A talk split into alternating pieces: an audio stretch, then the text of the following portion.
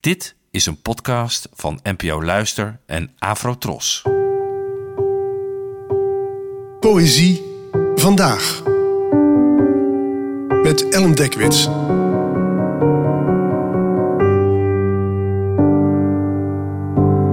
Hallo, fijn dat je luistert. Het titeloze gedicht van vandaag werd geschreven door de Oostenrijkse dichter Rainer Maria Rilke, geboren in 1875 en gestorven in 1926. Het werd vertaald door Jan Kuiper. Elk vaarwel is gezegd.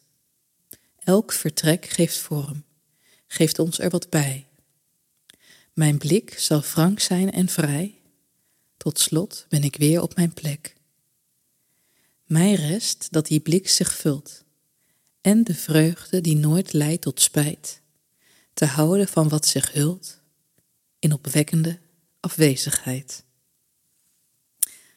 Dit is een wat minder bekend vers van de verder wereldberoemde dichter Rilke en het wijkt af van zijn bekendste werk. Zijn eh, beroemdere gedichten, zoals bijvoorbeeld De Panter, zijn heel anders van vorm en stijl. Ze zijn veel bloemrijker en ook wat zwaarder beladen qua sfeer. En het vers dat je zo even hoorde heeft dat niet. En ik denk dat dat kan komen omdat Rilke dit gedicht niet in zijn moedertaal, het Duits, schreef, maar in het Frans.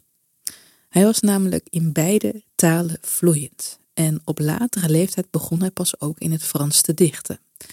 En aan vrienden vertelde hij in der tijd dat het Frans hem verjongde. Hij had even genoeg van het Duits, waaraan door de Eerste Wereldoorlog een wat bittere connotatie was gaan kleven. En ik vind het jammer dat deze Franse gedichten van Rilke minder bekend zijn dan zijn Duitse, want ze zijn, hoewel anders, nog steeds kwalitatief zeer hoogstaand. Er zijn nog steeds de vaste Rilke-thema's als lichamelijkheid, natuur, het bovenzinnelijke en de dood. Maar de versen zijn veel minder vormvast en veel speelser. Waar zijn Duitse gedichten soms pagina's lang doorgaan en verhalend zijn, treffen we in de Franse eerder momentopnames aan.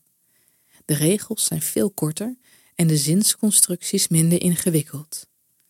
De observaties doen denken aan het werk van Emily Dickinson en zijn soms bijzonder grappig, zoals bijvoorbeeld in een ander gedicht, wanneer de dichter het bed een tafeltje noemt dat gewoon is flauwgevallen. En er is een beroemd Arabisch gezegde dat stelt dat wie van taal verandert, ook van ziel verandert. En of dat hier het geval is, kan ik niet zeggen, maar wel dat het bij Rilke alsnog betoverende gedichten oplevert. Bedankt voor het luisteren en tot de volgende keer. Afro Tros, de omroep voor ons.